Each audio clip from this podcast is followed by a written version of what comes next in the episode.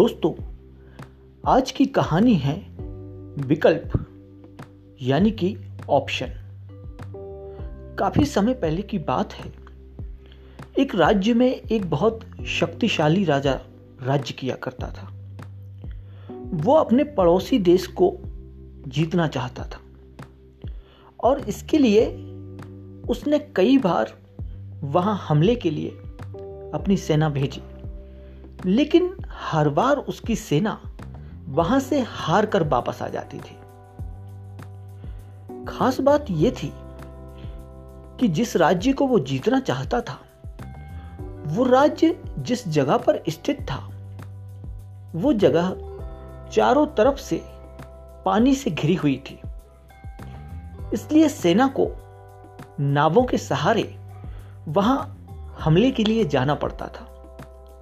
लेकिन राजा की कई कोशिशों के बावजूद हर बार उसकी सेना वहाँ से हार कर ही वापस लौटती थी।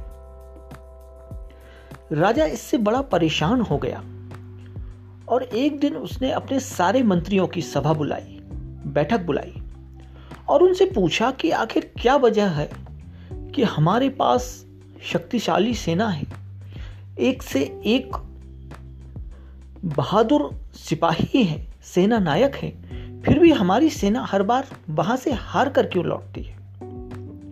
मंत्री भी समझ नहीं पा रहे थे कि आखिर समस्या कहाँ है।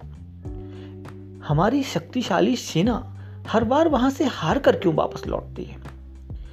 तब राजा के एक बुज़ुर्ग मंत्री ने उसे सलाह दी और उसने कहा कि महाराज, अगर आप उस राज्य को जीतना चाहते हैं तो आप सेना को आदेश दीजिए कि इस बार जब सेना वहाँ हमले के लिए जाए तो सैनिकों के तट पर उतरते ही, किनारे उतरते ही, उनकी नावों को आग लगा दी जाए।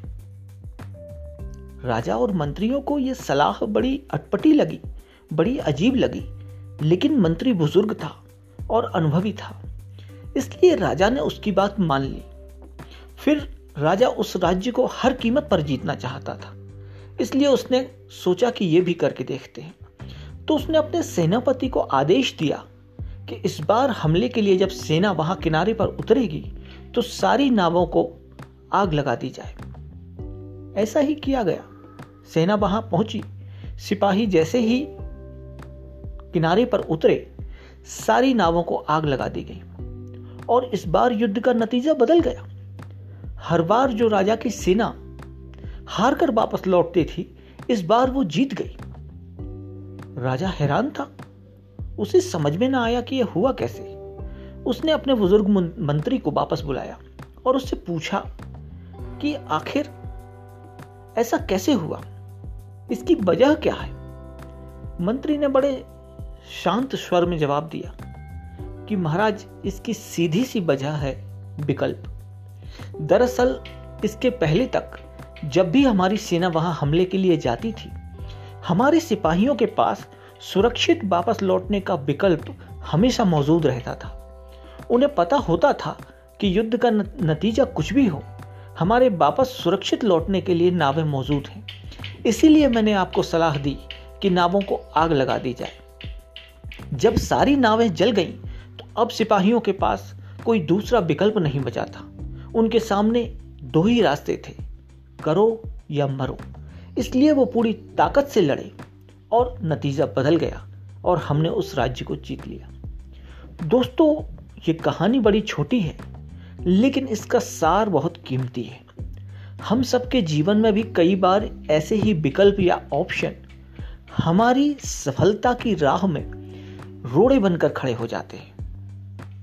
हम इसलिए पूरी ताकत के साथ कोई काम नहीं करते, क्योंकि हमारे पास विकल्प मौजूद होता है। तो अगली बार जब कभी ऐसी उलझन आपके सामने आए, इस कहानी को ज़रूर याद कीजिएगा। आज इतना ही। नमस्कार।